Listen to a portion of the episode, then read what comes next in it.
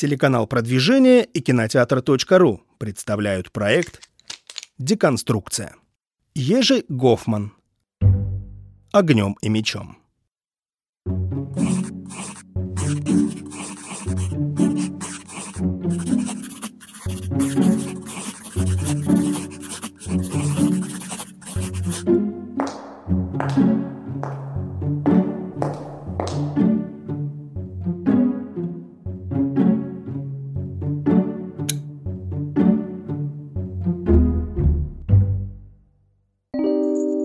Самое оживленное движение часто наблюдается в тупиках истории. Арнольд Тойнби, английский философ и историк. Не знаешь, кого ты спас, шляхтич?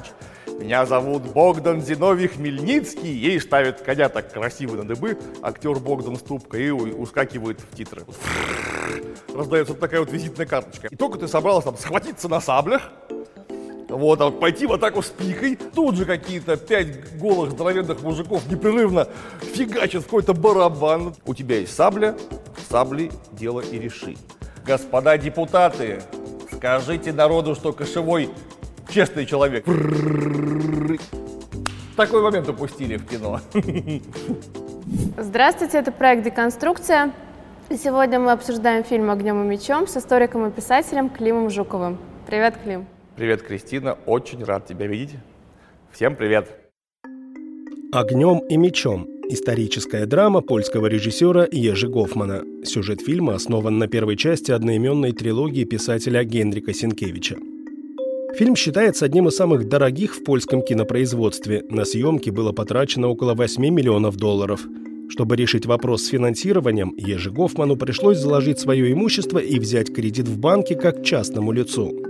Премьера картины «Огнем и мечом» состоялась 8 февраля 1999 года. За несколько недель проката фильм полностью окупился, начав приносить прибыль. В 1999 году на фестивале польского кино в Гдыне фильм «Огнем и мечом» удостоился наград за лучший монтаж, сценографию и творческую экранизацию. В том же году на фестивале польских фильмов в Чикаго картина получила приз зрительских симпатий – в 2000 году на Международном Московском фестивале славянских и православных фильмов картина «Огнем и мечом» была объявлена фильмом-победителем. Песня «На два сердца» на слова Яцека Цыгана и музыку Кшесимира Демпского, прозвучавшая в фильме, в 2007 году была признана лучшей польской кинопесней 50-летия. «Огнем и мечом» снимался в современной Польше, которая считает себя наследником Речи Посполитой. Насколько это ярко показано в фильме? Потому что фильм снимался в 90-е годы. В 98-м году он снимался, и в 99-м вышел, если не ошибаюсь. 20 лет назад уже, с ума сойти. А, во-первых, конечно, очень здорово, что это снималось в Польше, потому что очень родные интерьеры, ландшафты и прочее. То есть прям вот видно конкретно, что это вот Польша. Это очень здорово. Это с одной стороны. С другой стороны, там же половина фильма происходит не в Польше даже не половина, а большая часть фильма происходит не в Польше. Она происходит в современной Украине, э, современной Белоруссии. Угу. То, что ты про Чигирин, да, еще хотел рассказать? Ну, в том числе, что... да. Чигирин это же Украина. Э, короче говоря, это все были земли, захваченные, внимание, в разное время поляками или литовцами. Ну, в первую очередь, конечно, если мы говорим про эти земли, то изначально литовцами, захваченные силой ну, в э, широкий исторический промежуток между серединой XIII века и XV веком. То есть это не польские земли вообще. Потому что нам все время кажется, исходя из польского фильма, что это что-то внутри Польши. Но это внутри Речи Посполитой, а не Польши. Польша, внимание, это коронные земли, которые включают в себя Великую Польшу, Малую Польшу, Мазовию, Силезию и так далее. И то не, не целиком. Короче говоря, вот есть коронные земли Польши, а есть присоединенные земли. И э, почти весь фильм происходит именно там, в присоединенных землях, которые к Польше никакого вообще отношения не имеют. Это же нужно понимать, откуда ноги растут. А ноги-то растут, естественно, непосредственно из книжки Гедриха нашего дорогого Синкевича – который писал э, в 80-е годы 19 века, находясь в составе Российской империи И как настоящий такой ярко выраженный, тем более тогда еще очень молодой польский националист, страшно переживающий за участь своего разделенного отечества, которое, как он помнил, вообще-то в 17 веке простиралось от Балтийского моря до Черного моря. И ему бы в его мечтах было бы неплохо, чтобы оно как-то снова, видимо, так повторилось, ну или, по крайней мере, чтобы люди не забывали, из какой великой страны они вообще происходят, как в 17 веке это было здорово. Это и читать смешно очень, и смотреть еще более смешно, потому что, прошу прощения, Сенкевич это писал за 110 с лишним лет до выхода фильма. То есть он просто не понимал всю глубину трагедии, которая разверзлась вокруг Речи Посполитой в 17-18 веках. Но Ежи Гофман в 20 веке, если бы постарался хоть что-нибудь почитать по этому поводу современное, он бы наверняка все понял. Однако нет. То есть ты считаешь, что, что он плохо подготовился к съемкам Нет, фильма? я считаю, что отлично подготовился к съемкам, но К он подготовился части. как режиссер. Но как, К исторической части. э, к исторической, да. А вот как э, идеологическая часть, Ежи Гофман, он же тоже был польский националист, страшный совершенно польский националист. Ну, по крайней мере, в современном его издании. Он, конечно, не как Сенкевич, но тоже у него этот налет однозначно был. Фильм начинается с освобождения главного героя Богдана Хмельницкого. И при этом а, Богдан Хмельницкий не скрывает своего имени, но, несмотря на это, пан Скшетуцкий его не узнает. Он сказал, не знаешь, кого ты спас, шляхтич? Меня зовут Богдан Зиновий Хмельницкий. Ей ставит коня так красиво на дыбы актер Богдан Ступка и ускакивает в титры. Очень, очень хорошо. Действительно ли имя Богдана Хмельницкого было настолько неизвестным к 1647 году? А То, что его не узнали по имени, это нормально совершенно, потому что сначала он представился хитро. Он сказал, что он Харунжий, казачий Харугви, Богдан э, герба Абданк. Это правда, потому что Хмельницкий носил именно этот герб, герб Абданк. Но это же польско-литовская геральдика, если быть точным, польская, где этих абданков было одновременно штук 100. И какой из них этот самый Богдан, бог его знает. А то, что Ян Скшетуский, это по исходной книге Генриха Сенкевича, это вообще литовский, то есть по-нашему белорусский шляхтич.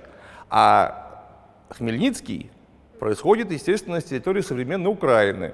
То есть там расстояние большое, он его в лицо запросто мог не знать. А он сразу хитро не представился, кто он такой, на всякий случай. Поэтому то, что он его ни по имени, ни по лицу не узнал, совершенно нормально. Он не мог не слышать, кто такой Хмельницкий. Про Хмельницкого к этому времени э, слышали все. Ну, а Абданк, подумаешь, Абданк. Абданк это всего лишь тип герба. Это буква W английская, в которую сверху воткнут крест. Они могли быть вот такого типа, самые-самые-самые разные модификации. Конфликт Даниэля Чаплинского и Богдана Хмельницкого в чем суть и как семейная трагедия повлияла на присоединение левобережной Украины, а впоследствии всей Украины к Российской империи? Это э, вот та самая фактура истории, когда мы говорим, что роль личности в истории вторична, это правда, она вторична, но конкретное оформление тех или иных событий, конечно, зависит именно от людей и от их личных судеб. Вот именно это тот самый случай, потому что восстание, так или иначе, в Гетманщине, в казачьих областях и вообще шире на вот э- этой одной из Украин должно было произойти. И оно бы произошло, тем более, что оно было далеко не первое. Потому что крайнее недовольство вообще шляхетской и особенно магнатской политикой на, на этих землях было. И угнетение, в первую очередь экономическое, и проистекающее оттуда религиозное угнетение тоже было. Православное население Речи Посполитой, это, в общем, были люди даже не второго, а третьего сорта. И тем более, если это не шляхта мелкая, хотя бы мелкая. Крестьяне, казаки, это, в общем, люди были очень сильно э, не камильфо, не камильфотные люди. И должно было быть восстание, но так получилось, что Хмельницкий, видный деятель, прямо скажем, Речи Посполитой, который много воевал за Речь Посполитую, бывал в турецком плену за Речь Посполитую, и в конце концов оказался в ссоре со своим соседом Даниэлем Чеплинским. Даниэль Чеплинский в отсутствие Хмельницкого приехал в его хутор под Чигирином в Субботов по, от речки Субы, которая там неподалеку протекала, увел его гражданскую жену, а когда сын пытался заступаться, он его, ну или он, или его подручные его избили, э, и он, видимо, умер после этого. Это точно неизвестно, просто вот после этих событий э, имя второго сына Хмельницкого из источников пропадает. Не факт, что он умер, но есть такая серьезная возможность. То есть он до времени, э, его первая жена к тому времени, Анна, умерла своей смертью, а гражданскую супругу, с которой он не успел повенчаться, э, увезли. И насильно она была обручена с Чеплинским. То есть это такая была частная инициатива Чеплинского, которая, конечно, была воспринята как страшное ущемление собственного суверенитета Хмельницким. Он страшно обиделся. Ну, а кто бы не обиделся? И он обратился к королю Владиславу IV с жалобой. И король вынес это дело э, решать на сейм. А в Сейме, видимо, к тому времени Чеплинский то ли уже заслал денег кому надо, воспользовавшись прибылями, полученными от этого мероприятия, э, то ли он просто был более весом, чем Хмельницкий. Словом, на Сейме Хмельницкому вообще не дали никакой сатисфакции. А король, более того, сообщил, ну, это, конечно, блин на несколько фраза, но она очень, очень в духе эпохи, поэтому я, в принципе, склонен ею оперировать. А именно, у тебя есть сабля, саблей дело и реши. И это отсылка к тому, что вот вся эта шляхта, а Хмельницкий, конечно, причислял к себя к шляхте, которая должна быть вровень с польской шляхтой, а у них была золотая вольность, а именно право на частную войну. То есть, если кто-то обидел шляхтича, шляхтич вообще име, име, име, шляхтич имеет право вообще не обращаться ни в какой суд, а решить дело лично. Ты хотел золотой вольности? Вот твоя золотая вольность. Разберись с Чеплинским сам. Естественно, Хмельницкий после такого захода, а учитывая, сколько он провоевал за короля Владислава, в том числе и против России во время Смоленской войны 1632-1634 года, которую Россия проиграла, естественно, обиделся. И он таким образом стал невольно, точнее говоря, невольно, а э, это не от его воли зависело, скажем так, точкой кристаллизации восстания, он же Гетман. Естественно, восставшие стали апеллировать к нему, а теперь он был крайне недоволен и королем, и сеймом, и э, поляк, э, извините, порядками в Речи Посполитой.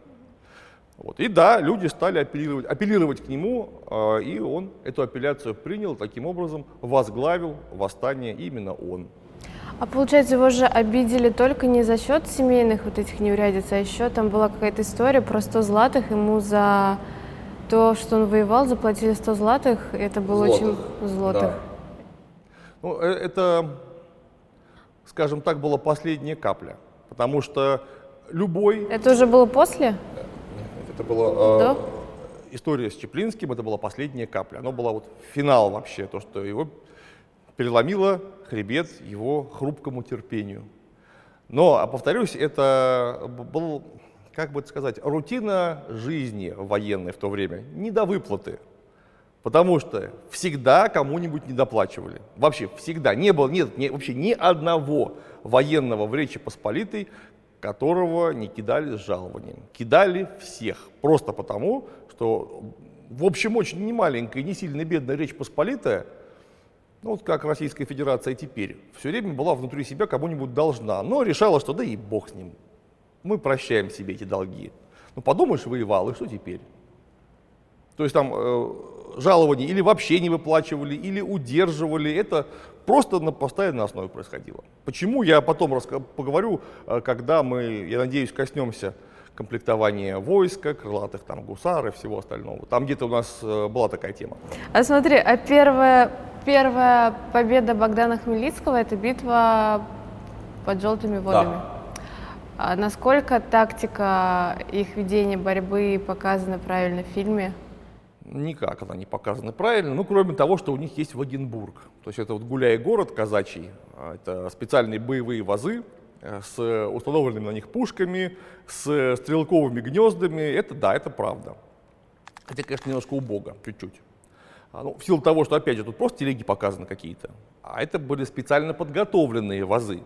То есть не просто так. Нельзя просто взять какие-то тележки, как в фильме, и сказать, что это будет наш гуляй-город. Нет, это должны быть специально подготовленные телеги, которые можно сцеплять друг с другом цепями, так, чтобы их нельзя было растащить со специальными усиленными бортами, в которых натурально прорезаны бойницы, чтобы можно было, причем из очень толстого дерева, чтобы пуля не пробивала из ручного огнестрельного оружия, чтобы можно было из бойниц, как из крепости, вести огонь. С подъемными портами для пушек, в общем, это специально подготовлены очень серьезные сооружения, которые изготавливались там по единому проекту и прочее, прочее. А вот это не показано, но намек на это есть. В принципе, да, то есть лагерь так укрепляли, и это работало очень хорошо. Это э, казаки, естественно, это восприняли, я имею в виду запорожских казаков, конечно, потому что казаки были, где их только не было. Они восприняли эту идею, конечно, у Руси, России, потому что мы всегда выставляли свою пехоту на поле боя, еще э, там, с конца 15-го, начала, э, середины 16 века, именно вот так за Гуляя городом, за Вагенбургом. И неоднократно сражения выигрывали при помощи этого самого Вагенбурга. То есть посреди поля, на глазах у изумленного противника вырастает крепость ну вот натурально крепость. И только ты собрался там схватиться на саблях, вот, а пойти так вот с пикой, а у тебя раз, и, и, крепость перед тобой стоит, и там пушки, и э, оттуда никто не собирается с тобой выходить, схватиться на саблях совсем. Более того, когда ты туда придешь схватиться на саблях, в тебя картечью стреляют, это очень неприятно. И как только ты имеешь в виду эту крепость быстренько взять и наказать там всех, ты вдруг понимаешь, что крепость не сама по себе, а за крепостью, с флангов, с тылу, там стоит пять полков конницы, которые любую твою попытку полезть на крепость будет жестоко пресекать. И такой думаю, и как-то сразу э, желание воевать сразу. Пойду-ка я отсюда, сразу да, сразу? Попадает, да. В этом смысле, да, это показано более-менее неплохо. Ну вот все эти фокусы с раздвиганием вазов, ложной атакой пехоты, сдвиганием вазов, это все, конечно, это придумал э, тандем Сенкевича и Гофмана. Вот. И то, что там эти э, стояли поляки всю ночь под дождем, там копья подняли, копья опустили, копья подняли, копья опустили. Блин, да их всех можно выставлять, я так чувствую, учитывая уровень физической подготовки, э, участвовать в кроссфит соревнованиях, они там просто все порвут. Люди очень крепкие, чтобы всю ночь вот так вот копьями делать. А главное, нахрена? Вот такой у меня большой вопрос. Это первое. Второе. Откуда там столько гусар? Вот такой серьезный вопрос. Откуда там столько гусар? Это ж такой, такой клише просто конкретно, что если поляки, значит тут же гусары с этими их перьями, там этими с их копьями. Блин, этих гусар было. Если бы их было столько, сколько показывают в кино, поляки завоевали бы не от Балтийского до Черного моря, а от Балтийского и Черного и от Тихого до Атлантического океана. Потому что гусары это была реально страшная кавалерия. Их было очень мало, очень мало. То есть на момент вот, э, середины, ну, там ближе к, к середине 17 века, ну хорошо, если их одновременно было тысячи полторы на всю эту самую Речь Посполитую. Их очень мало было, потому что это дорого? Очень дорого. Это, считай, современный истребитель по деньгам, каждый гусар. Вот, поэтому их было мало. Ну и, конечно, никто бы не заставил гусар стоять Там ночью стоять, да. э, под, под дождем и делать вот так вот копьями, как, как болваны какие-то. Ну, зачем? Поэтому, конечно, это все очень смешно показано. А рас, расскажи поподробнее про их костюм, про эти крылья, какой они про несли, гусара? да, какой они несли функционал, эти крылья, перья. Ну, во-первых, что такое гусары? Гусары, как вообще элементарная награда, это легкая конница. То есть это не рыцари, это конница, которая была воспринята у э, венгров и у сербов. Назывались они рацеи изначально в конце 15-16 веке. То есть у, что у поляков, что у немцев из Священной Римской империи, у них все в порядке было с рыцарями именно. То есть тяжелая копейная конница в броне, в тяжелые там кони бронированные, которые атакуют в сомкнутом строю. Но с легкой конницей, которая при этом может вступать в рукопашную схватку, там, как на копьях, так и на саблях, да, были проблемы. Просто, ну, ее было мало, она была плохая, не такая, она была нужна. И поэтому нанимали специально венгров или сербов, которые вот в таком гусарском облачении ездили воевать. Отличались они чем? Ну, относительно легким вооружением, то есть там не было всех этих керас, адских шлемов глухих. Они вообще могли без шлемов приезжать на поле боя, это хорошо известно в 16 веке, просто в, плотном войлочном цилиндре таком, ну как шляпа натурально. Там кольчуга и отличительная черта – это тарч и древо, то есть щит и копье. То есть они воевали как копейная конница, как рыцари, но в легком, вооружении, в легком вооружении, они были очень мобильны. И они стали очень популярны. Их, например, поляки восприняли прямо отлично в 16 веке, этих самых гусар. Они им очень понравились, исключительно понравились. Они дешевле, чем рыцари, заметно дешевле. То есть их можно больше нанять. При этом они лучше подходят для маневренной войны. О, так это же оружие победы. И они гусар восприняли. Но когда начинается всеобщий из-за развития огнестрельного оружия, ну и вообще разных объективных процессов в военном деле, э, начинается массовый отказ от тяжелого защитного вооружения, вдруг оказывается, что эти гусары это была единственная конница, которая вся поголовно хоть как-то забронирована, плюс имеет щит и сохранила традицию рыцарского копейного боя. И они из легкой конницы, хоп, и превращаются в тяжелую. И более того, не просто в тяжелую, а в элитную тяжелую конницу, то есть человек, который может позволить себе, во-первых, подготовиться, это очень долго, доложу вам, научиться биться с длинным копьем на лошади, это минимум нужно потратить года три, минимум. То есть это значит, что три года, а скорее всего больше, то есть это вообще с, э, с детства растят человека, который полностью оторван от хозяйства, от всего, он только тренируется драться ездить на лошади, пользоваться этой длинной пикой гусарской, со щитом еще ко всему прочему. Ну, в 17 веке, правда, уже его практически не используют, но тем не менее. У него должен быть специальный конь под копье, который может выдержать копейный удар. Это самый дорогой конь вообще, который в принципе может быть. Значит, это богатый человек. То есть гусары разом превращаются в элиту общества вообще. То есть самые лучшие военные, суперэлита – Вообще, то есть кручев просто нету. И они превращаются, повторюсь, из второстепенных вспомогательных войск в главную ударную силу, визитную карточку. Вот э, любой подберите превосходный эпитет, так и получится. И к моменту вот 17 века, на начало 17 века уж точно совершенно. И, ну да, вот эти лет 50, 1610, 1660. Именно гусары польские – это лучшая тяжелая конница в Европе вообще – то есть лучше их конницы просто не было. А мне интересно, если ты с копьем, и на тебя идет э, воин с оружием, с ружьем. Ну, беда у воина будет с ружьем, просто конкретно беда, потому что гусарские уже в это время в керасе, они, кстати, в фильме неплохо показаны, набраны из, этих, из полос, так называемая рачья грудь. Каждая полоса в центре, конечно, только в центре, к бокам она сильно тоньше, но в центре она 5 миллиметров толщину, ну, приблизительно. То есть они же накладываются друг на друга, эти полоски, как э, элементы рачьего панциря. Вместе перехлеста 10 миллиметров. 10 миллиметров стали, причем не монолитной стали, а сложенный, как бутерброд из двух слоев. Ни одна аркибуза того времени не прострелит. А аркибуза стреляет, как мы понимаем, даже в очень умелых руках, это будет ну, 2-3 выстрела в минуту. За 20 секунд лошадь на скорости 40 км в час успеет до тебя доехать и растоптать, даже копьем бить не придется. Вот. Поэтому эти аркебузиры сами по себе, они против э, тяжелой конницы в поле в принципе были абсолютно бесполезны. Их нужно было прикрывать.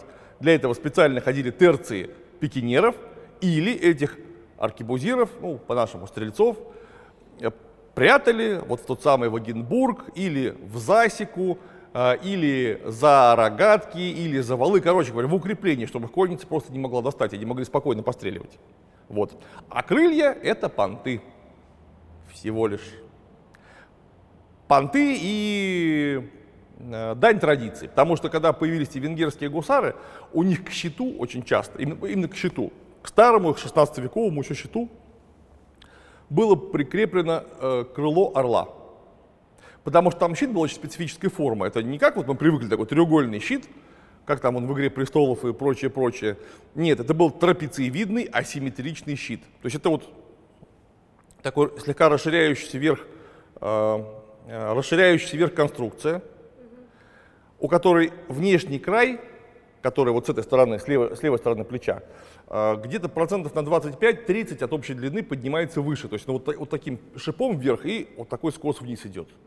Вот. И из-за этой специфической формы туда прямо целиком прибить крыло орла, вот орла забили, да, застрелили, крыло оторвали и прям вот это крыло высушенное с перьями со всеми, вот так прямо к щиту и приделали.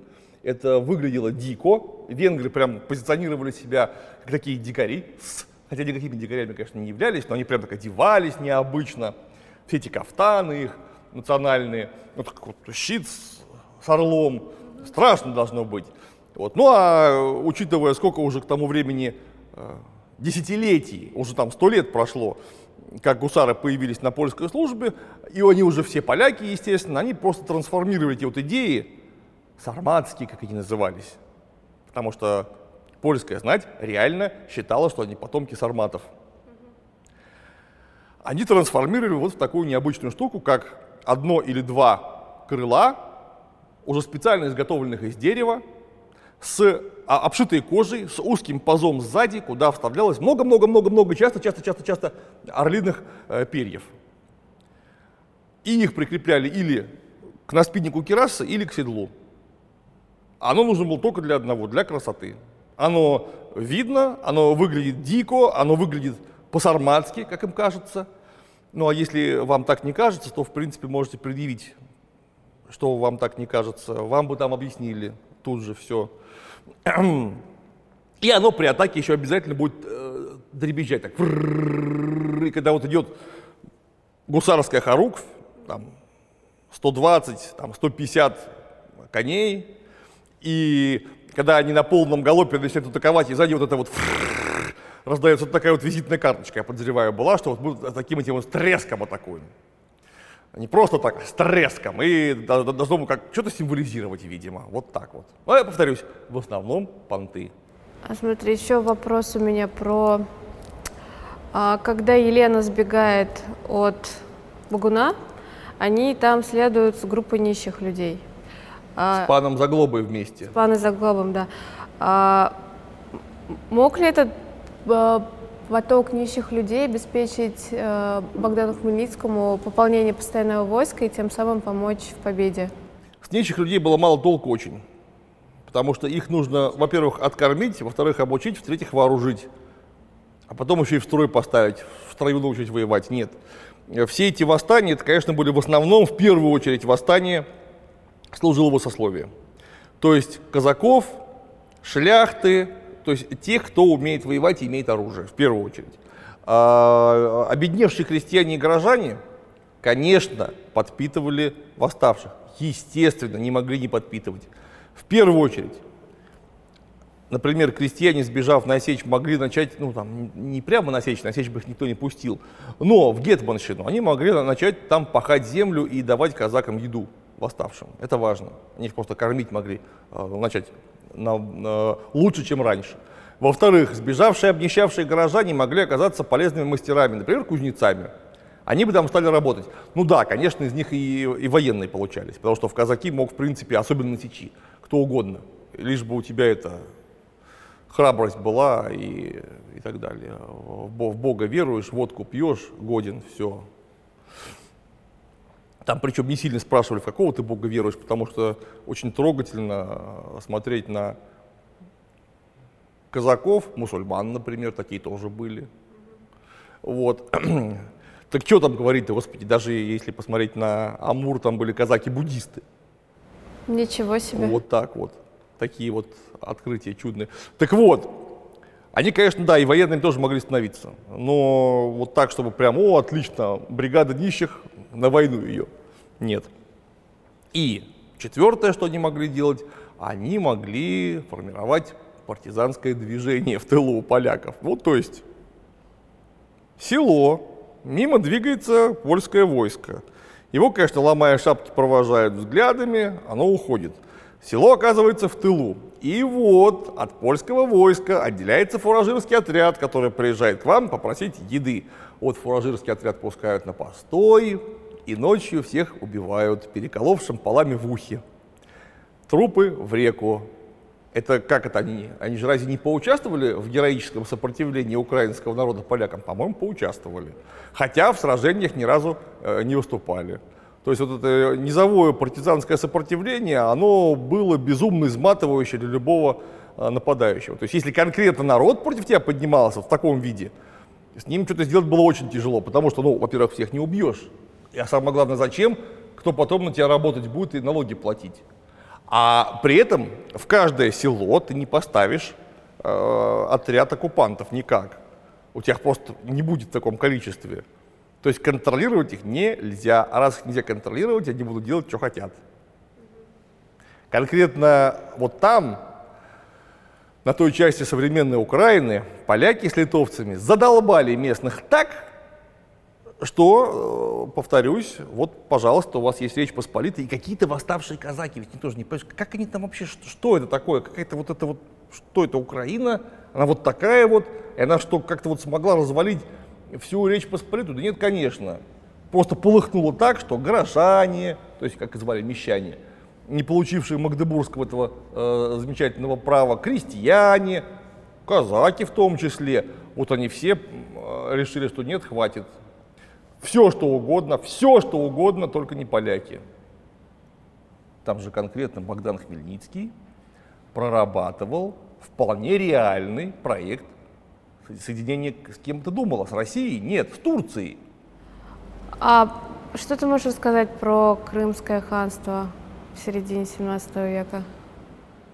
Такая пословица ходила.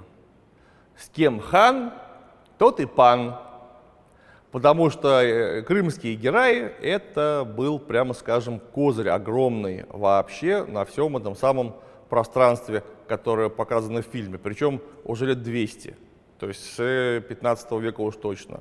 А все почему? Потому что Крым это было не сам по себе вообще. Крым, ну да, это далеко не только Крым, вот это то, что сейчас Крым наш и так далее, это прилегающая к нему степь, еще ко всему прочему. То есть с довольно серьезным кочевым населением, которое там находилось. А кочевое население – это население крайне мобильное и с огромным мобилизационным потенциалом, которое просто создано для набегов, для рейдов, для легкоконной войны. Их просто много. Но это не самое главное. Самое главное, что это был вассал Османской империи. И воевать серьезно с крымским ханом а, означало сразу испортить отношения с Османской империей. Османская империя в это время, ну уж до 80-х годов 17 века точно, это было самое мощное государство на территории Европы. То есть даже мощнее Римской империи, Священной Римской империи германской нации. Вот, то есть оно было богаче, лучше оснащено оружием, у них было больше войска, оно было более дисциплинировано внутри себя, все вместе. То есть, казалось бы, Крым-то он вот такой, но за ним, ну, условно говоря, как сейчас Куба никак не может почему-то выдворить со своей кубинской территории вот такую вот базу Гуантанамо. Давайте догадаемся почему. Потому что за этой базой Гуантанамо стоит все США сразу.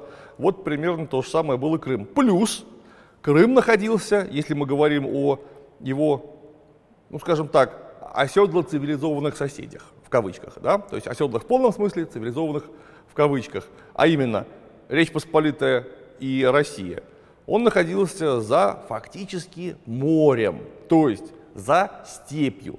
То есть его завоевать можно было бы только дойдя очень крупными войсками, с пушками, с обозом через степь. А это, учитывая уровень снабжения и логистики э, военной силы того времени, было невероятно трудной задачей. То есть, если бы в Крым текла хотя бы одна река, ну, более-менее крупная, то эти войска и пушки можно было доставить по реке. Как ты понимаешь, рек в Крым не течет.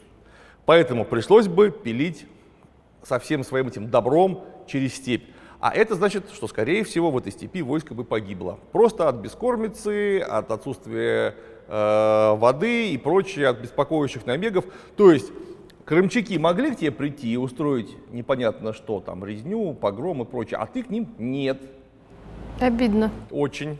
И поэтому, конечно, если на твоей стороне выступал хан, у тебя сразу тут же оказывался огромный туз в рукаве. Во-первых, туда разбить его на поле боя можно и даже нужно, но, повторюсь, серьезно начинать воевать с крымчаками, это сразу значит, что ты впишешься э, в неприятности с Османской империей. А это уже будет уровень неприятностей совсем другого масштаба. Вот. А Богдан Хмельницкий же на их стороне как-то воевал? Он воевал в начале восстания вместе с ханом Исламом Гераем. То есть он привлек его на сторону восставших, и, в общем-то, то, что восстание довольно быстро не задавили, вот на самом первом начальном этапе, это, конечно, заслуга именно дипломатических усилий Хмельницкого, который обеспечил себе вот тот самый крымский козырь, о котором я только что говорил. То есть все крупные победы, которые имелись у э, восставших казаков, это победы, одержанные, одержанные с помощью крымских татар. Они выставляли очень серьезные контингенты, э, крайне боеспособные контингенты, обеспечение он их, страшнейшее политическое давление. То есть, опять же, вот какой-нибудь там магнат, вот сейчас он э, соберется воевать, да, и он все время знает, что это же не просто так. Этот Герай, если что, он на него натравит ту, турок. Опять же, это будет совсем не здорово. При этом, а может быть договориться можно. И поэтому там сразу уровень мотивации у сражающихся с другой стороны резко падал тут же. Потому что крымчаки, они были включены сюда не только в виде набегового беспокоящего фактора, но и как политический партнер, повторюсь, 15 века. А в современной историографии существует такой очень хороший, мне страшно нравится, термин, как крымский аукцион, который с конца 15 века имеет место. Это был настоящий аукцион, а именно крымчаки сидели у себя на полуострове и ждали, кто больше предложит денег, на чьей стороне выступить. И прям писали всем, вот прям вот не скрываясь, есть масса э, свидетельств в переписке, как крымский хан требует, например, с Ивана Грозного денег, подарков, так назывались это поминки, поминок требует, больше, чем он прислал, потому что только что поляки прислали очень хорошие поминки, он думает с ними подружиться. И надо бы Ивану Грозному сейчас прислать еще больше поминок, чем прислали поляки. Вот, вот прям вот так вот, не скрывая. То есть натурально аукцион стоит как там с молотком, а продано. Вот такая вот была история. Поэтому то, что э, крымский аукцион на какой-то момент с учетом будущих инвестиций, которые будет сделано в сторону крымских татар после отвоевания независимости Гетманщины, вот да, он выманил на свою сторону хана Исляма Герая. Но потом точно так же его переманили на свою сторону поляки. Слушай, ну это можно еще и проституцией назвать, а не только аукционом. Ну, немножко, во... немножко военной проституции. Это вообще-то э, очень хорошая средневековая традиция. Там такие были почти все. Ну, турки их к себе не взяли, потому что это же нужно сразу перекрещиваться, ну, вы сами понимаете, э, принимать ислам нужно. Э, а эти вроде как не горят желанием. А если не принимать ислам, так это же нужно джизью платить, то есть налог на неверных. А опять же казаки что-то не очень хотят. Ну, все подумали, подумали, ай, давайте к России, мы же давно уже хотели, потому что еще со времен Азовского э, взятия, когда казаки у турок Азов взяли, постоянно шли обращения к русскому царю, давайте возьмите нас под свое крыло, возьмите нас под свое крыло, а наши не брали только по одной простой причине, что как только ты возьмешь казаков под свое крыло, их придется сразу за них отвечать, за их художество. А перед кем? В частности, перед турецким султаном. Кому нужно воевать с Турцией? Из-за кого? Из-за казаков? Нет, вы сбежали в дикое поле, вот там и сидите. Но тут, конечно, сложились звезды правильно, потому что Алексея Михайловича бомбардировали письмами на тему принять казаков в русскую державу давно. Ну и, наконец, получается, у нас 11 октября 1653 года наш Верховный Совет СССР, ой, извините, пожалуйста, Государева, э, э, Государева Дума и Земский собор издали грамоту о присоединении Гетманщины к России. И потом была знаменитая Переславская Рада, где Гетман Богдан Хмельницкий и Гетманщина присягали русскому царю. Это как раз э, время воссоединения Украины и России.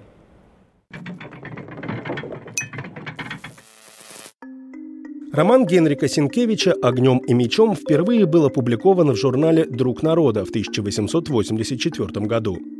Современник Сенкевича, историк литературы Станислав Тарновский, вспоминал, что в то время каждая беседа начиналась и заканчивалась дискуссией о романе, причем о его персонажах говорили как о живых людях.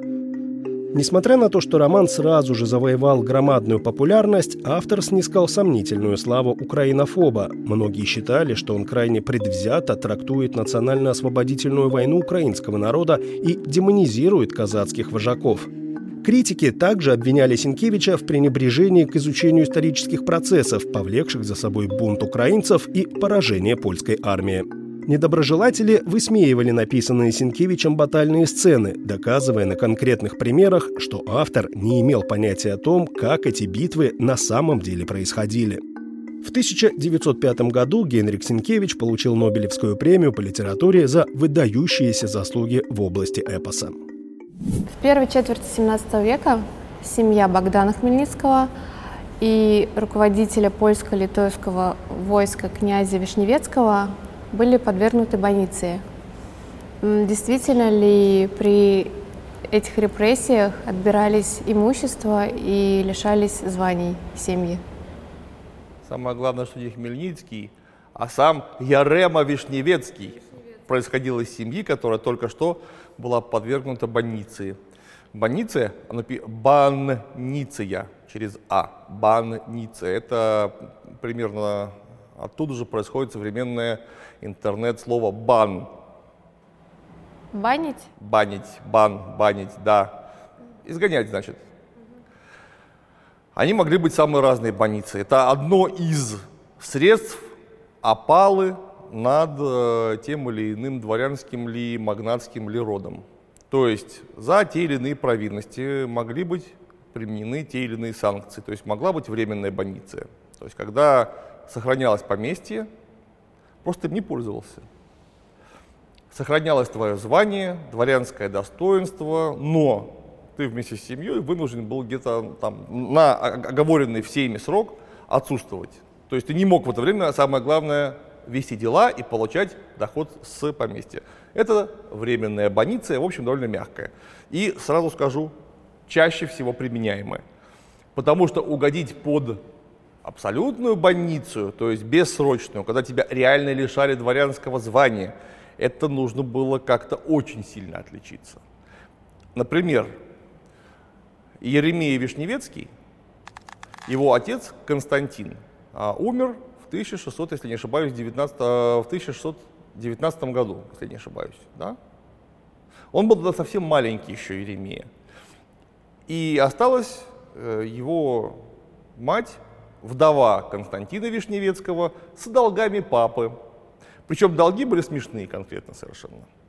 Но, вот обрати внимание, что такое Вишневецкие?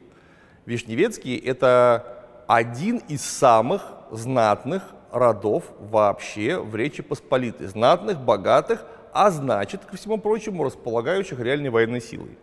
Но даже эти люди, когда вдруг оказывалось, что всем управляет женщина, они могли оказаться жертвами тех или иных интриг. Просто потому что женщина ничего, скорее всего, ну как все думали, противопоставить этому не сможет. И вот, он что-то кому-то должен, этот кто-то сразу решает оторвать кусок себе, и он подает жалобу в Сейм, там тут же все, а, Костя ж помер, так давай тоже, может, поучаствуем в дележе наследства. И несчастную вдову выпирают из собственного поместья вместе с детьми на руках и подвергают больнице за долги мужа. При том, что она могла их выплатить вообще в легкую, потому что, повторюсь, люди не бедные. Но она, э, так как эти долги уже давно сделаны, вот как только Константин Вишневецкий умер, сразу вдове все вспомнили, тут же. И вот дядя Еремии, вот он берет его на воспитание. И, в общем, таким образом больницы, собственно, на нем мало сказались. Ну, во-первых, он был маленький, он просто ничего не помнил, скорее всего. А во-вторых, дядя тоже Вишневецкий и тоже не бедный. Поэтому, в общем, наличие такой э, большой э, разветвленной семьи оказалось весьма полезным. То есть он пересидел у дяди, потом, в, войдя в возраст, все вернул с избытком причем. А у Курцевича тоже, получается, в имении Разлоги тоже была больница? Нет, у Курцевича было не так. Курцевич имеется в виду это вымышленные персонажи Генриха Сенкевича, которые изображают из себя ну, некую условную русинскую шляхту. Заметьте, это даже не литовцы, это русины. Но это специально какой-то прообраз создал, да? Ну, это просто, чтобы показать, это причем хорошо, грамотно, потому что такие люди в самом деле были, их было очень много. Это, да, шляхта, то есть дворян, дворяне, причем там даже, о, князья, мелко какие-то поместные, захолустные, поистратившиеся, но все-таки еще князья. Даже не литовские, это русинские князья. То есть русинские, значит русские. Это как раз а, потомки того самого населения, которое между второй половиной 13-15 веком было захвачено Литвой. То есть это вот наследие земель Рюриковичей еще. И вот конкретно умирает, видимо, вся семья, э, как ее звали, Елена Курцевич, Елена. да, Елена Курцевич, так точно. Умирает вся семья Елены Курцевич, и она поступает на воспитание к тетке, а тетка заезжает просто в ее почти уже выморочное поместье в качестве управляющего, в качестве регента, пока девушка не войдет в возраст. И вот тут-то, конечно, смешно очень на самом деле, отвлекаясь от больницы. А, если мы вспомним фильм «Огнем и мечом», когда Михаил Жебровский в роли Яна Скшетузского вместе с Александром Домогаровым в роли Ивана Багуна приезжают в разлоги, и они там наблюдают Изабеллу Скорубка, которая прямо, ну, великолепная женщина вообще в самом рассвете. И она уже видно, что она уже успела сыграть э, девушку Джеймса Бонда в GoldenEye, э, явив, так сказать, себя всему миру с лучшей стороны. И понятно, что ей лет-то уже там не 14 далеко. То есть она совершеннолетняя. Значит, эта ее тетя ничем управлять не может вообще. А в книжке-то она была несовершеннолетняя. Там весь сок в том, что она несовершеннолетняя. И э, Скшетузский клеится конкретно к малолетке. Ну, понятно. Это вот, ну вот, такой момент упустили в кино. Ну, это на самом деле, отходя от темы, часто же такое бывает, потому что Ой, сложно, было... сложно найти актрису хорошую, молодую. Это понятно совершенно. Да, да. Ну, к тому же по книжке э, это Елена Курцевич была, ну, как изображают обычно украинских девушек, она была черноволосая, чернобровая, черноглазая, такая вся прям южанка горячая, он как ты. А Изабелла Скорубка прям такая нордическая красавица с рыжими волосами, голубыми глазами, и, ну, то есть совсем не в тему. Ну, опять же, что кому не в тему, а кому и в тему, мне понравилось. А прокомментирую историю про письма э, полковника Барабаша и Богдана Хмельницкого. Там говорится о том, что у Богдана Хмельницкого те письма, в которых, э, которые, если доставить, начнется восстание. Что там такое содержалось, что там было написано? Ну, это, конечно, это придумал Сенкевич. А, я подозреваю для упрощения. Хотя, конечно, ну не знаю, у него романа так такого размера, что если бы он туда лишние там 15 страниц приписал, я думаю, что ничего страшного бы не случилось. Роман бы сильно тоньше не стал. Или там толще, наоборот. Потому что он все упростил, э, там даже не до модели, а просто до какого-то фарса. То есть какие-то письма, из-за которых начнется восстание который у Барабаша. И вот его, а, а фильме так там вообще огонь. Там это вот сцена на Сечи. Можно чуть-чуть более развернуто выскажусь? Да, Не конечно, только про письма. Конечно. Потому что, помнишь, только что были какие-то такие приличные, такие поляки ездили, такие какие-то там литовцы, там, такие одеты нормально, такие все разговоры разговаривают, связанные, по крайней мере. И вот с Кшетузского взяли в плен казаки и привозят в Носечь сечь это сразу идет дождь. Там тут же какие-то пять голых здоровенных мужиков непрерывно фигачат в какой-то барабан, натурально как орки там в фильме «Властелин колец». Э, все бухие непрерывно, э, какие-то факела горят, а одеты все просто какие-то бомжи, просто немедленно. Это вот как Ежи Гофман видит казаков. То есть непрерывно там бьют барабан, все грязное, все в говнище, все бухи. Вот это я понимаю. Это польский националист так видит казаков. Вот если кто-то хочет ну, максимально рельефно узнать это польское восприятие казачества, вот оно, явлено лицом. И, конечно, там эта сцена просто дико показана в, скажем так, зале Совета казаков, там, где Богдан Хмельницкий в исполнении ступки разруливает большую политику. Господа депутаты, скажите народу, что кошевой честный человек. Ну да, выбегает такой жирный казак на балкон. Кошевой людина честно! И такие все, кошевой людина честно! И начинают палить, значит, из, из пистолетов э, воздух. А потом он, значит, разводит этого барабаша. Говорит, а зачем тебе? Посол привез королевские письма. Он говорит, я, я не знаю. Я же, это же, это же он привез, а, а не я. А вот тут написано, чтобы ты исполнял все желания господина посла. А если посол прикажет нашпионить, так, на копье его. И прям берут его и так, так, хрям всего так на копье. И второго еще такого мелкого. Татарчука, вот, точно, да. И его тоже на копье. Господи, то есть это у Сенкевича была упрощенная история, а вот у Гофмана не просто упрощена, она превращена конкретно в клоунаду. Вот по-другому это не назвать, просто в клоунаду. Потому что Бара Иван Барабаш это был, а, это был казачий полковник, очень не просто уважаемый, а могущественный человек, который, как бы сейчас сказали, топил за поляков. И об этом все знали вообще. Потому что Барабаш был очень удобной фигурой, которая постоянно выступала посредником между казачьей старшиной и польским королевским двором. А выступала она в каком смысле? Да только в одном смысле, потому что казачество делилось на две неравновесные части. Это просто казачество и реестровое казачество, то есть казаки, занесенные в реестр и получающие ежегодное обязательное жалование от короля – надо ли говорить, что все хотели быть реестровыми казаками? Не надо. Вот. Все хотели быть реестровыми казаками, но максимальное их число достигало 6 тысяч человек. То есть 6 тысяч реестровых казаков. Все. А у них было жалование, некие привилегии. Они там тебе ни налогов не платили. Короче говоря, хорошо жили. И казаки, вот их самое главное, ну, по крайней мере, казачьи старшины, самая главная была идея – попасть в реестровые казаки, кого-нибудь оттуда выкинуть и попасть самим в реестр, или расширить реестр. Поляки были бы и рады расширить реестр. Почему, опять же, если мы будем говорить о конкретном способе комплектования польского войска, я расскажу. Но не могли, потому что у них не было денег.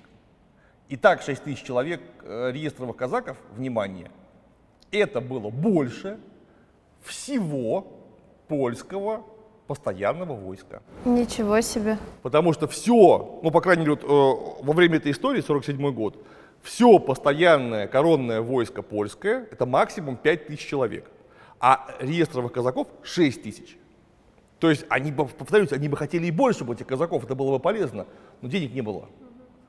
Вот, поэтому идея с расширением этого самого казачьего круга реестрового, она была провальная. Вот. Но, повторюсь, э, какие-то привилегии вышибать надо было всегда. И Барабаш постоянно этим занимался. Более того, опять же, это человек полезный был в первую очередь самим казакам. Но вот он заигрался. Он заигрался, и в самом деле имелись э, письма от короля, э, в которых ему было предписано получить некий, естественно, он эти привилегии казакам регулярно выбивал.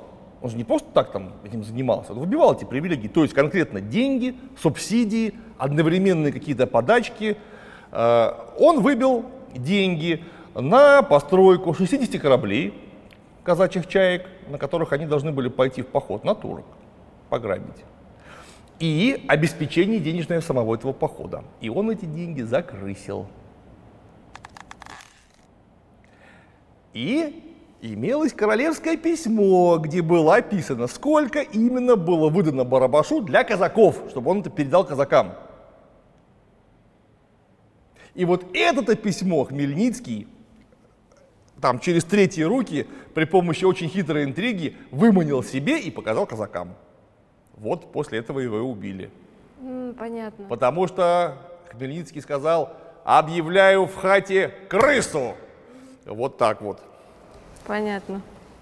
То, что показали в кино, это просто, повторюсь, это не то, что не имеет отношения к истории, это просто позорная клоунада. А я вообще не поняла, зачем его скинули на пике, правда. Его назвали предателем и даже не объяснили, за что его убили. Не, ну там э, идея просто огненная насчет того, что тебе прислали письмо.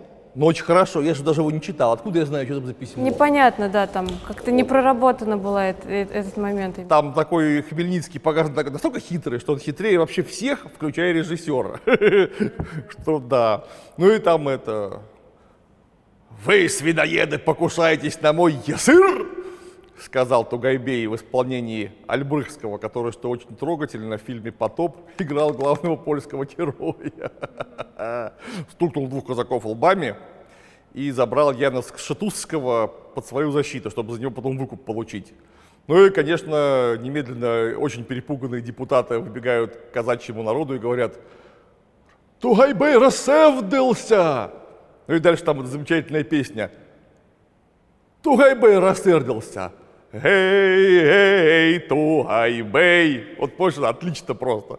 Ну, повторюсь, это фарс, клоунада и буфанада. Очень стыдно было смотреть. Ты сейчас сказал, расскажешь про формирование польского войска. Да. Как оно формируется. Да. Расскажи, как Да. оно формируется. Ну, это важно, потому что у нас весь фильм какие-то военные действия, конкретно военные персонажи, которые там то хорунжие, то полковники, поэтому нужно просто прояснить. Потому что войско Речи Посполитой – это такая была система к середине 17 века, что без пол-литра не разобраться. Она была очень запутанная. Как мы знаем, это же была феодальная страна в полном смысле слова. То есть такая, какая была какая-нибудь Франция в веке в начале 14 по сути дела. Соответственно, основа войска, казалось бы, должно быть что? Феодальное ополчение, то есть феодалы, которые держат землю в условном держании за службу. То есть дворяне, то есть рыцари. Они же себя, более того, регулярно еще и называют рыцари. И в фильме тоже. То есть держишь сколько там земли, обязан выехать по первому зову сюзерена конно, людно, оружно, э, как положено. Вот. Но посполиторушение уже в 16 веке в ходе Ливонской войны с Иваном Грозным доказало свою полную несостоятельность. Потому что, чтобы посполитое рушение выгнать куда-то воевать, это нужно было быть даже не Гарри Гудини. То есть нужны были уже даже не политические усилия, а должны какие-то фокусы нужно было исполнять, чтобы эти шлях, шляхта, чтобы массово поехала воевать. Потому что в Литве вообще у них максимальная, средняя максимальная мобилизация была, внимание, 30%. То есть э, Литва довольно большая, Великое княжество Литовское, там много народу, она не бедная, и у них э, по первой сохранившейся э, переписи вообще всего войска от 1528 года где-то у них около 26-27 тысяч человек вообще-то подлежало мобилизации. Это очень много, сразу скажу. Но если их приезжало 8 тысяч в одно место, это нужно было бить в ладоши, радоваться и говорить, какие вы молодцы, парни. У вас 30% приехало, вообще огонь. Вот. И они, конечно, разбегались, потому что у них свои дела есть. Они там что-то повоюют, скажут, ну мы все, мы, мы уже повоевали, и все, и хватит. Поэтому Иван Грозный их лупил в начале Ливонской войны так, что только шуба заворачивалась. И только когда пришел Стефан Баторий, когда Иван Грозный уже на, там, на три фронта провоевал э, больше 10 лет, вот тогда начались успехи. И Стефан Баторий умудрялся натурально всю эту шляхту загонять воевать. Причем именно что, если не всю, то огромную ее часть. Но это же зависит от человека, это рассчитывать нельзя. И прям вот как только э, заканчивается вся эта история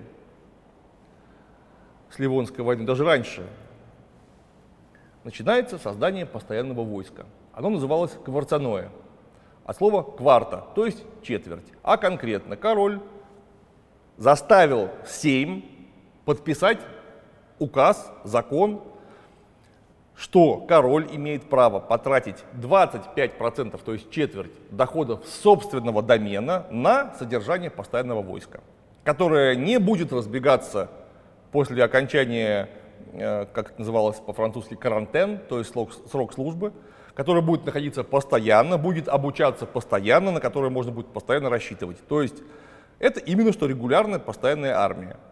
Вот она была от 3 до 5 тысяч человек, огромная сумма, прямо скажем. Причем э, оно называлось Кварценое вот к 17 веку, но король к тому времени уже э, это безобразие прекратил, а именно, что ж 25% моих денег на, на войско, что это такое? Нет. В итоге там получалась одна пятая часть королевских доходов, и еще огромная часть, это он просто брал налоги с земли, с, э, с поветов, с, ну, с, э, с крестьян и прочее. Причем как экстраординарные налоги, так и постоянные налоги. Короче говоря, кварцевное войско содержал к тому времени далеко не сам король. Далеко не, не только сам король. Но, повторюсь, э, в мирное время это вот максимум 5000 человек. Во время войны Понятно, что это была не шляхта просто так. Там была и шляхта, но это были именно наемники, служащие за деньги. Там были самые разные люди. На время войны могли нанять больше. До 12 тысяч человек могли нанять в порценное войско. Все равно раздувалось, это войско сразу. Вот войско постоянной готовности входили, в частности, там 1050 гусар. Как раз тех самых знаменитых крылатых. Плюс драгуны, плюс казацкие хоругви, тогда они назывались так, это не хоругви, состоящие из казаков, это шлихерские хоругви, но воюющие по, по казачьему образцу. То есть в средне, скажем так, конном строю. Когда мы будем говорить о, о том времени, которое описано в кино, то есть 13-летняя война с Россией, и уже, соответственно, война с казаками, они их сразу перестали называть казачьими, их стали называть панцирными, потому что они носили панцири, то есть кольчуги.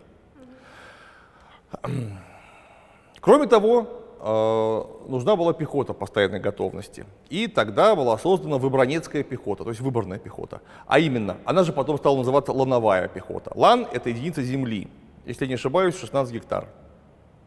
Или 18. Могу, могу напутать. Так вот, с 20 лан земли выставлялся один пехотинец, которого держатели остальных 19 лан складчину оплачивали и содержали его в полной боеготовности. Это вот еще одна, одна компонента войска, это выбранецкая пехота. Кроме того, была королевская гвардия личная, то есть то, кто оборонял лично короля, кто выходил именно с королем, это где-то около тысячи человек. Это по немецкому образцу вооруженные пехотинцы и по немецкому же образцу вооруженные рейтары, то есть стреляющая конница с пистолетами и карабинами в керасах и шлемах. Дальше было войско, которое собиралось именно на, на время войны, на которое выделял деньги Сейм. То есть вот война началась. Вот у нас Кварценое войско, вот Выбронецкая пехота, вот Королевская тысяча, условно, там иногда больше, иногда меньше, Королевская, Королевский полк. И сверху набираются наемники на деньги, которые выделил Сенат. Э, Сейм, прошу прощения это войско содержалось только во время военной кампании. Война заканчивается, его распускают. Дальше сохранялось посполитое рушение, то есть шляхту призывали воевать такие. И она иногда воевала очень хорошо, особенно если это ее лично касалось. То есть если вот конкретно к тебе на землю собирается прийти завоеватель, который тебе неприятен, конечно, вот со всей этой округи шляхта выходит воевать и воюет хорошо, потому что это конкретно задевает их интересы. С ними была проблема их куда-нибудь в поход увезти, потому что им там ничего не нужно, они поэтому не очень хотят. И шестое – это почты магнатов Рады. Магнаты, радные, ну, Рада – это совет, понятное дело. Радные магнаты – это самые богатые люди, олигархи Речи Посполитой. Как раз вот Вишневецкие, Сапеги, Радзивиллы – Ленскронский, Концепольский, короче говоря, вот все эти люди прекрасные, которые в кино обозначены так или иначе, э, вообще во всей трилогии, это олигархи, которые владеют гигантскими латифундиями, гигантскими доходами, и у них есть просто свои частные армии. И они частные армии тоже выставляют. Вот из шести позиций состояло вообще э, войско Речи Посполитой. Ужас, правда? И, естественно, оно оказалось к этому моменту очень неэффективно. То есть восстание Богдана Хмельницкого фактически – покончило с кварцевым войском вообще. То есть оно где-то к, там, э, к середине 50-х годов вообще уже перестает существовать в принципе. То есть Сейм это дело просто отменил. Оно было неэффективно, было маленькое просто. Оно было хорошее, но маленькое. А надувать эти вот хоругви, как бы мы сейчас сказали, кадрированные дивизии, когда у тебя есть один полк, и к нему потом приращивают три полка сразу. Это очень неэффективно. И э, нужно было войско куда большего размера. И поэтому из рук короля уплывает самая главная власть, а именно власть над войском. То есть у короля больше нет кварцевого войска. Появляется компутовое войско. Или компутовое, как правильно, не знаю. Короче говоря, я привык говорить компутовое и дальше буду говорить компутовое. Э, то есть это войско, которое полностью, целиком содержится на налоге, который утверждает Сейм. Оно было больше но оно не имело вообще никакого центрального руководства. Собственно говоря, это был один из важнейших факторов, почему в конце концов Речь Посполитая развалилась к чертовой матери. Именно вот из-за этого, из-за отсутствия хоть каких-то реальных рычагов э, влияния у центрального аппарата, то есть у короля. То есть они сами себе были предоставлены, получается? Они были предоставлены, ну как, что такое Сейм, то есть парламент? И это представительство высшего правящего класса, то есть как раз тех самых магнатов, которые все это и оплачивали. Магнаты, крупная шляхта и прочее, духовенство. И мне интересно было, чтобы у короля были какие-то рычаги воздействия на них. Там все время была борьба. Король пытался откусить себе побольше власти, ну а эти пытались откусить побольше власти себе. Они победили. На какой-то момент это оказалось выгодно, потому что им всем нужно было одно и то же. Но как только у них единая цель пропала, то есть они закончили воевать с Россией, все, у них не было больше общей цели, и они стали рвать друг другу на части. И, в общем, вот у нас в 1967 году заканчивается 13-летняя война с Россией, а в начале 18 века Польша уже не представляет из себя вообще никакой военной угрозы ни для кого.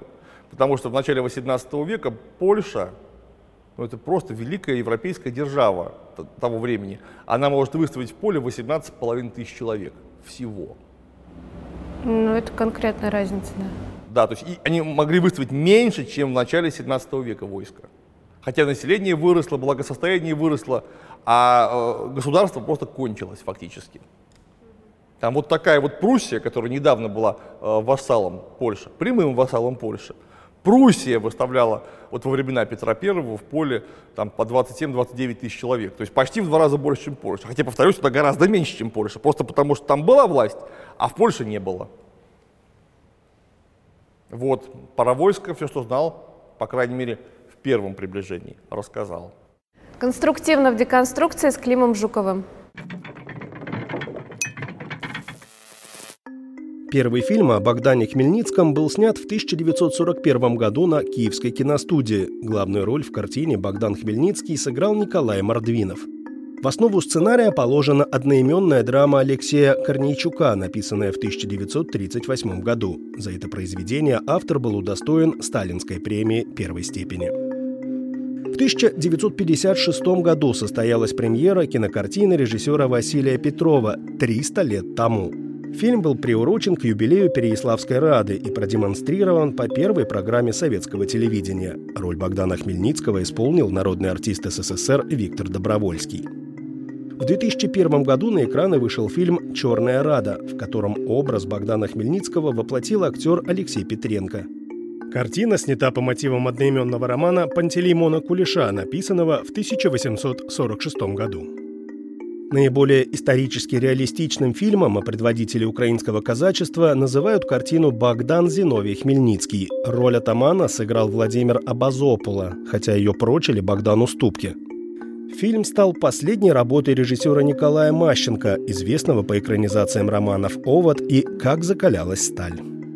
Расскажи про Багуна и его дуэль, потому что в моем представлении дуэль – это когда берется, берется оружие, пистолетики. Да, они расходят на некоторое расстояние друг от друга и стреляются. А здесь все это выглядит немножко по-другому. Это ты имеешь в виду поединок между Иваном Бугуном в исполнении Домогарова и Миха... Еж... Михалом Ежеволодоевским в исполнении Збигнева Замаховского. А, ну, во-первых, дуэль. Дуэль э, на пистолетах это довольно поздняя придумка. А, в 17 веке, я даже не знаю, были ли вообще дуэли на пистолетах.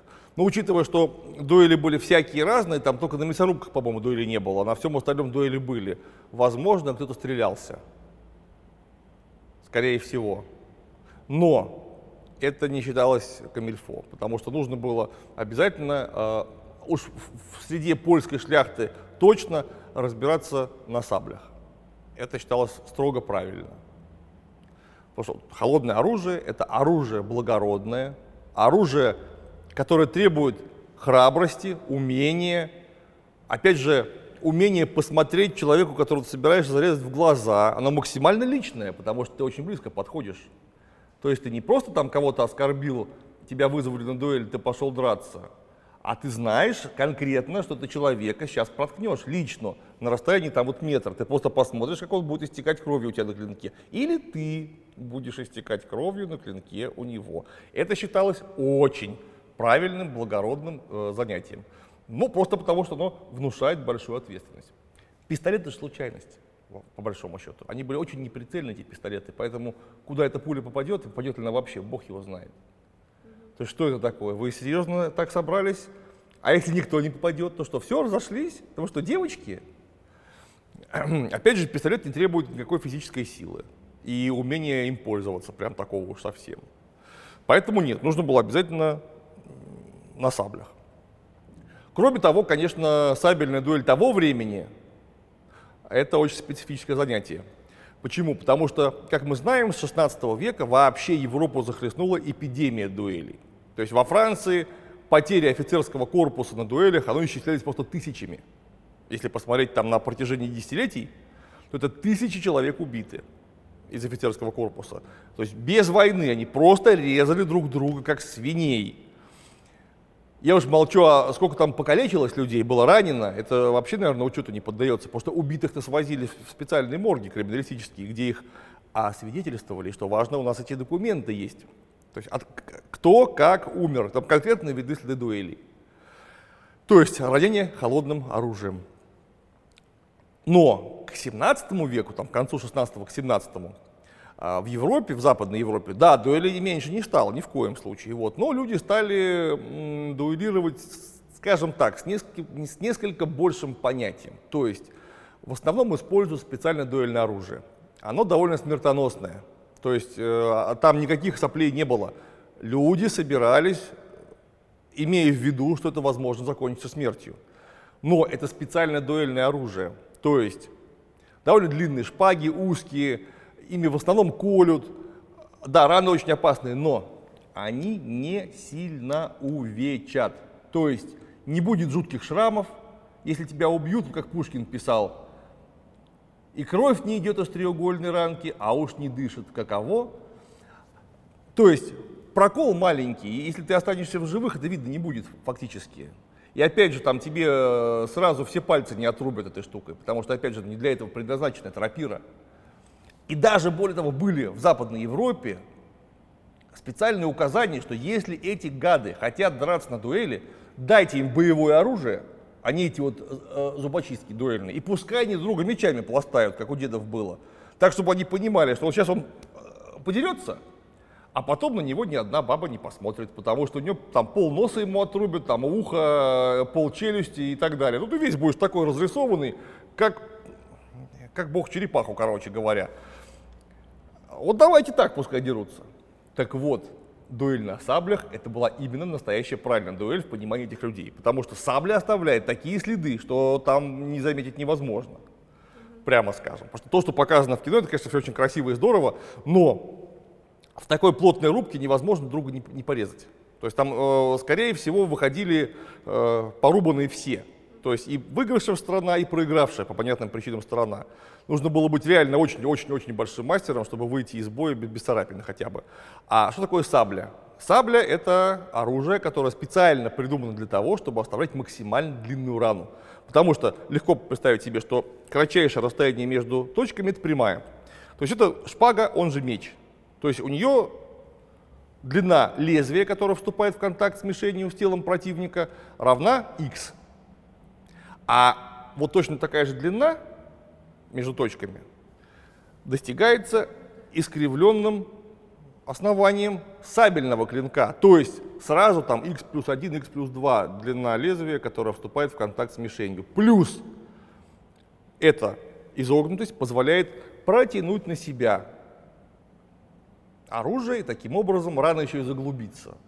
Сабли это, конечно, очень опасное оружие именно против человека, который не защищен каким-то железным доспехом. Эти все, конечно, не одетые. И поэтому, конечно, вот сабля это вот, в исполнении поляков на дуэли, это, конечно, оружие абсолютно страшное. То есть, а, вот повторюсь, все, кто там дрался на дуэлях, там такие фильмы все красивые-красивые, когда э, Скшетузский с Волдуевским встречаются при дворе Вишневецкого, говорят, ой, вот ты мне в прошлый раз на дуэли поцарапал, да ты мне это побольше поцарапал. Я представляю себе, какие там были царапины. Как эти парни все выглядели. Там, наверное, такие рожи были, господи. Сейчас в любой фильм возьми, гримировать не надо вообще. На, на роль там как, как, какого угодно душегуба. Это вот эти красавчики были там такие перепаханные. Ну вот, Плюс э, есть очень специфическая манера боя, которая сейчас, ну это, конечно, историографи- историографический артефакт, называется э, крестовая школа. То есть креста, крестовая школа. Это школа польской сабли, которая считается единственной славянской школой фехтования. Ну, потому что поляки славяне, правильно? Но это, конечно, э, легенда, потому что вообще-то, по большому счету, это не польская, а венгерская школа, которую просто поляки восприняли. Но там самое главное, что она Эм, рассчитана на очень сильный удар, самое главное. Если мы посмотрим на европейское, западноевропейское фехтование, там, в общем, все идет от защиты. То есть тебя атакуют, я имею в виду, конечно, классическое фехтование, вот 17-18 век. Ты должен воспринять атаку и от, контратаковать. Это по классике. А тут все ровно наоборот. Сабля вывешивается на прямую руку, и ты постоянно действуешь плечом. То есть удар максимально сильный, максимально хлесткий, как плетью. И самое главное, что это прямой рукой от, с плеча рубануть так, чтобы человек уже вообще никогда не встал с одного удара. Пополам разрубить, да, ну, можно? Пополам не получится, она очень легкая сабля. Польская сабля очень легкая. Вот то, чем пользуются э, Жибровский и Замаховский в фильме, а и, э, прошу прощения, и Домогаров в фильме, я думаю, что если они весят килограмм, эти сабли, то это, э, это много. То есть они очень легкие, реально легкие. Но это им не нужно быть тяжелыми, они, они как бритва острые. А, по крайней мере, в передней своей трети, в боевой части. Ну, а что такое килограмм? Вот ты из магазина больше носишь, я уверен. То есть там именно гигантской силы, чтобы этой саблю поднять, вообще не нужно.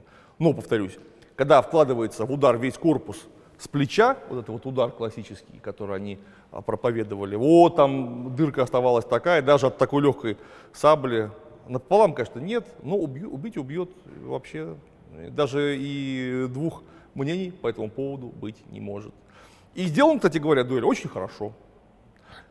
Фехтование отличное, прямо скажем. Постановка очень хорошая, и вот да, вот это уровень, это здорово. Правда, конечно, оно очень не дотягивает до того, что было показано в 1974 году в фильме «Потоп», о котором мы потом будем говорить. Вот там, конечно, оно не просто лучше, а просто на голову лучше. Слушай, ну это немножко не к фильму, но объясни мне очень интересно твое мнение про этот социальный феномен дуэлей. У нас сейчас никто не пойдет выяснять отношения э, и выяснять какие-то вопросы, проблемы мужчины на дуэль. И не пойдут биться там до смерти, чтобы кому-то что-то доказать. У нас просто уголовный кодекс есть. Вот. Раньше он тоже был. Ну, так, э, видишь ли. Раньше это... тоже могли все отобрать за то, что ты убил кого-то. Могли повесить, более того. То же самое. Это было накрепко связано с феноменом появления дворянской чести. Потому что до этого честь была рыцарская, а она совсем другая, чем дворянская. Потому что рыцарская честь, это по-русски очень правильно звучит, как слово именно честь. Что такое честь? В старорусском смысле. Честь – это то, что теперь называется почесть, то есть слава. А славу оскорбить невозможно вообще. Потому что ты воевала, не знаю, в битве на Грюнвальде. Сразу, или там твой э, отец, дед, неважно. Представитель рода. Воевал честно, храбро, там кого-то убил, завалил, или там сам славно погиб. Скажите, а как эту славу можно обидеть? Э, что дед вдруг перестал, перестанет быть героем Грюнвальда, ведь правда не перестанет. Он как был герой Грюнвальда, так и остался герой Грюнвальда. Соответственно, твой предок, твоего предка, его славу оскорбить невозможно. То есть никак. Поэтому это настолько глупо даже пытаться, что э, рыцарь вот из-за такой ерунды, конечно, драться бы никогда не полез. Зачем? Повторюсь, и идеи оскорблять вот как кого-то именно его эту честь, ее просто не было. Потому что это невозможно, логически чисто. Да, рыцари э, в классическое средневековье сцеплялись на смерть сколько угодно, но по совершенно другим основаниям. И чаще всего это были судные поединки. То есть, когда выясняли отношения в суде. И когда это было невозможно сделать по э, основаниям юриспруденции, тогда брались за оружие, чтобы перед Богом, так сказать, явить, кто прав, кто виноват. А точнее, Бог укажет потом, кто прав, кто виноват. А вот когда начинается новое время, раннее новое время, то есть это 16 17 век местами, так, местами чуть более, чуть более позже, чуть э, более ранние в других местах, дворяне начинают нищать резко. То есть появляется слой буржуа, которых презрительно во Франции называли «новый новый богатый, которые никакие не дворяне вообще, они там какие-то бизнесмен, лавочник, ростовщик, короче говоря, сволочь. И вот этой сволочи у них много денег вдруг оказывается. И еще больше денег. И вдруг выясняется, что это падла может прямо сейчас взять и купить не то что дворянский, а графский титул. То есть вообще стать высшим аристократом. Просто это ха! И вдруг выясняется, что у дворянина за, за ним нет ни хрена вообще, кроме его уже личной чести – не славы предков, потому что, повторюсь, какая может быть слава предков, если этот подонок, который вчера сортиры драил, теперь граф. И уж точно легко может быть дворянином. То есть, а у него никаких предков. Это такие же, извините, говночисты, как он сам. Какие, вот, и, и что, вы нас сейчас вровень поставите? И все, за дворянином не остается больше ничего. Он только что буквально жил в условиях присоединенности к гигантской череде предков с которыми он чувствовал себя единым целым. А тут раз и нет этих предков, и он остается один.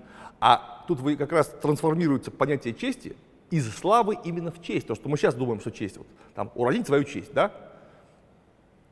И выясняется, что то, что над тобой там это прикололись, вот это в 15-14 веке никто бы и внимания бы не обратил. Выясняется, что это смертельная обида и смыть ее можно только кровью. И это задевает людей настолько, что начинается именно эпидемия дуэлей, когда люди лезли э, смертельно рисковать в поединке на холодном оружии, жизнью, здоровьем, увечьями, плюс это сразу было запрещено, дальше за это могли повесить. Это для дворянина вообще запредельно позорная казнь. То есть двойной риск и они все равно все идут и выясняют отношения вот таким вот способом, потому что это был объективный процесс, который имел под собой именно огромные экономические основания. То есть побороть это какими-то указами было невозможно. И это не сразу, но поняли, введя в оборот такое понятие, как дуэльный кодекс. То есть если хочешь вот это все выяснять, будь добр, обставь это по закону. Это очень сильно не сразу, да, но догадались. А потому что, как мы понимаем, обойти это королевский запрет было элементарно. Вот ты считала «Три мушкетера». Помнишь, как в самом начале Д'Артаньян познакомился с Атосом, Портосом и Арамисом? Он их всех по поочередно обидел. И они его все поочередно вызвали на, на драться. И вызвали его на задний дворик монастыря кармелиток. Как ты помнишь, да? И они же его вызвали не на дуэль. Они сообщили, я буду прогуливаться на заднем дворике дворца кармелиток. Потому что если бы слышали, что его вызывают на поединок, наказали бы тут же обоих повешением. А так ты просто гулял. И на тебя кто-то набросился со шпагой. Я чтобы спрашивать его не буду, что это такое. Это просто самозащита. И это было супер распространенное явление э, вот таких прогулок. Можно было прогуляться самому, можно было сказать, я буду с тремя друзьями. Звучит классно. Вот, буду гулять там-то. Вот. И это натурально приобретало иногда э, вид конкретно побоищ. Поэтому, когда был введен дуэльный кодекс, это, конечно, очень сильно снизило накал. Потому что нужно было пройти довольно длинную процедуру э, согласования. За это время, может быть, все эти тяжущие стороны уже охланут давно, скажут, ой, слушай, да ладно, это... Короче, какая-то ерунда была. Вот. Ну и в конце концов, если дело дойдет до дела, по крайней мере, за этим будет следить два свидетеля, доктор, который прямо тут же сможет оказать медицинскую помощь, если что. В общем, цивилизовалась, но очень не сразу. А, мне еще интересен вопрос про магию, потому что один из главных героев Багун как раз. Да. Он очень много обращается к гадалке, просит нагадать будущее, посмотреть, что будет, стоит ему идти воевать или не стоит, а, что у него будет с личной жизнью. И тут же у меня вспомнилась параллель э, с Гоголем. Там тоже очень много мистики. Каково вообще отношение казаков к магии? Я не знаю, какое было отношение конкретно казаков к магии, но все эти люди, они были чудовищно суеверны, просто запредельно суеверны. Ну, начать с того, что они на полном основании по воскресеньям ходили в пункт распространения опиума для народа, то есть в церковь. Это что же суеверие? Что есть какой-то невидимый друг на, на облаке, который сейчас всем э, раздаст какие-то указания, плюшки, спасет там тебе что-то такое, душу, например. Ну а раз такое есть суеверие, то есть это любое другое суеверие. Как мы знаем, все эти магические э, заблуждения, они из каменного века идут, они гораздо старше христианства. Они, конечно, никуда не делись, они, более того, и по сей день, как это ни странно, никуда не делись. А уж в 17 веке, когда люди были в массе куда более темные, чем сейчас, естественно, это и амулеты, это и привороты, проклятия, наговоры, заговоры, Э, он такой конкретно следы язычества, анимизма и шаманизма. Вот Багун прибегает к услугам шамана, точнее шаманихи, если называть вещи своими именами. Кратком эпилоге во всех проблемах Польши обвиняется Екатерина II. Насколько ты согласен с этим высказыванием Сенкевича? Это потому что, опять же, Генрих Сенкевич – националист, который живет в оккупированной, порванной на куски стране, которому нужно, которому нужно как-то отрефлексировать эту проблему. С другой стороны, Ежи Гофман – националист, который живет в условиях Варшавского договора. Ему тоже не очень нравится. А вот теперь, наконец-то, наступили святые 90-е, и можно сказать правду всем, наконец, сила искусства, донести ее. Э, ну, конечно, Екатерина Великая, да, она участвовала в разделе Речи Посполитой. Она не могла в нем не участвовать, потому что Речь Посполитая прекратила свое существование самостоятельно, причем, заметьте, совершенно, как, э, э, как самостоятельный субъектный политический актор – то есть там нет власти, нет войска, ничего нет, а территория просто огромная. Если бы Екатерина Благородная сказала, что я никогда не буду там кого-нибудь порабощать, то только все бы сказали вокруг, так отлично, а мы будем. И тогда Речь Посполитую поделили бы между собой э, все, кто поделил, но без участия России. Естественно, нашим очень хотелось вернуть себе земли, которые, как э, мы со времен еще Ивана Третьего, считали, принадлежат Рюриковичам. Ну или Романовым, как прямым потомкам Рюриковичей на престоле Российской империи. Ну а как? Повторюсь, иначе бы это забрали бы соседи, австрийцы, немцы, это все было бы им отдано безмерно тех усилий. То есть это конкретно не Екатерина II виновата в их бедах, это поляки довели страну до такого состояния, что страна перестала быть страной, когда у вас в каждом чертовом повете у вас есть свой интерес который никак не связан с интересом другого повета, и тем более в гробу все вместе видели какую-то центральную власть. То есть огромная территория, она просто рассыпалась. Причем рассыпалась она в первую очередь из-за отсутствия единых объективных экономических интересов. Король избирался, как хотел, вообще шляхтой, высшими магнатами. Его какие-то распоряжения ну, они вызывали оторопь. А что ты распоряжаешься? Мы тут тебя посадили, а ты что-то еще, что еще хочешь от нас? А, ну и все. Такая страна не могла существовать просто. Она и перестала существовать. Ну, причем, уж извините, к третьему разделу Речи Посполитой при Екатерине II было уже два раздела Речи Посполитой, которые тоже были совершенно объективны. Ну, просто потому, что вот только что я сказал, при э, Петре I в войске 18,5 тысяч человек. Это что это такое? На такую-то территорию. Там Петр Первый-то сколько выставлял солдат против шведов? Швеция, вот вы сравните размер Речи Посполитой, Литвы с Польшей вместе взятых, ее население, и сравните ее со Швецией. Там эту Швецию даже незаметно будет. Однако еще Карл X, который как раз э, воева, будет воевать вот в следующем фильме, в «Потопе».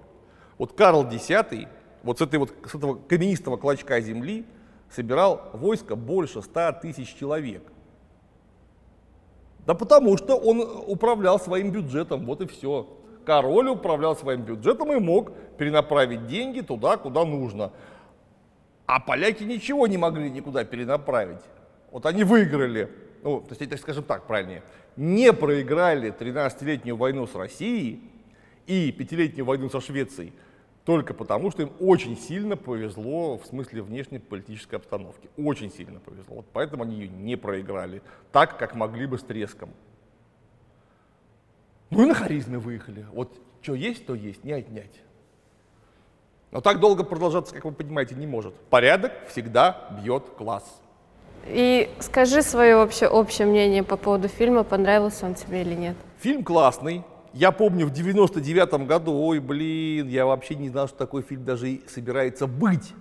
Я просто, как обычно, пришел с работы домой из Эрмитажа, из государственного, что-то наложился какой-то еды, сел перед телевизором, тогда я его еще смотрел, ткнул пальцем, а там как раз вот, вот первые буквально секунды фильма «Тебя огневым мечом». Я такой сразу, И, ишь ты, да ну нафиг, это не может быть. Я так сразу вспоминаю, что это такое. А, так это же, это же, а, по, Си... по. Кто? Гофман. Да, офигеть, я был в таком восторге, сил нету. Мы до сих пор узким кругом ограниченных людей в нашей этой исторической реконструкции оттуда бомбим цитатами всякими разными, типа похабам из пушек и прочее, прочее, прочее. Князь воевода в эту чашу ссал и срал. Говорит, брешешь. Крывонос не брешет. Ну и все эти казаки опять начинают смеяться и бухать тут же, непрерывно из той самой чаши. Короче говоря, фильм мне в то время очень понравился, в силу того, что он лихой, про 17 век, там э, рубка на саблях, хорошие костюмы, костюмы отличные просто, прямо скажем. Вот сделаны образы, прям даже Домогаров даже к месту оказался. Терпеть не могу этого актера, честно говоря. Я уж не знаю, как он, как человек, как актер, мне очень не нравится. Но даже его применили как надо. Вот его там характеристические особенности, как он там глазом страшно так зыркает. Вещь такой прям такой, а! огонь прям вообще. Хотя, конечно, это не Иван Багун, каким он был по-настоящему. Это, ну, это какой-то какой 17-летний э, дегенерат, откровенно говоря. Э, с шилом в жопе. Э, Ивану Багуну в это время было около 35-36 лет, и он был, прошу прощения, казачий полковник с огромным опытом войны и, видимо, был несколько другого характера, который умудрился выдержать все подковерные интриги, возню и прочее, и оставаться вообще полковником чуть ли не до самой своей смерти, а он довольно долго прожил, но относительно. И вот, все так все здорово сделано. Тут тебе и атаки крылатых гусар, в общем, класс. Сейчас ты, конечно, понимаешь, что это все до фильма «Потоп» 1974 года не дотягивает. Как на четвереньках до Луны, короче говоря, потому что «Потоп» круче на голову, просто на голову. Потому что в 1974 году даже Гофмана, советская власть заставляла, учила и обязывала снимать фильмы на совсем ином уровне. Там и костюмы круче, и актеры вроде бы те же самые, играют лучше, и сценарий лучше, хотя вроде бы опять же по тому самому Сенкевичу. Вот та же самая трилогия, а сценарий написан лучше, сильнее гораздо. Бои поставлены лучше, все лучше, понимаешь, вот такое дело. То есть ты не советуешь смотреть этот фильм? Почему не советую? Советую. Просто имейте в виду, что есть э, фильм, который сделан круче. Так получилось, я не знаю почему, но... Хотя, конечно, нет, знаю почему. Но Сенкевич э, снимал свою Посполиту трилогию в обратном порядке. Сначала он снял в 69-м, кажется, году, сейчас не помню, или в 67-м, а, «Пан Волдыевский». Это последняя книга трилогии. Потом был «Потоп», вторая книга трилогии, и потом уже в 90-х годах он снял «Огнем и мечом» первую книгу трилогии. Ну, просто «Огнем и мечом» она самая националистическая, и про антирусская, и про, польская, и про польская, поэтому, конечно, ее в Варшавском блоке снимать было нельзя, я уверен. А пан Волдуевский это против турок, он более нейтральный. Потоп это против шведов. Против шведов можно, и поэтому он их э, мог снять. Спасибо, Клим, большое за разбор фильма. Тебе спасибо, всегда рад. Это был проект «Деконструкция». Смотрите кино вдумчиво. Производство Омской телевизионной компании, 2020 год.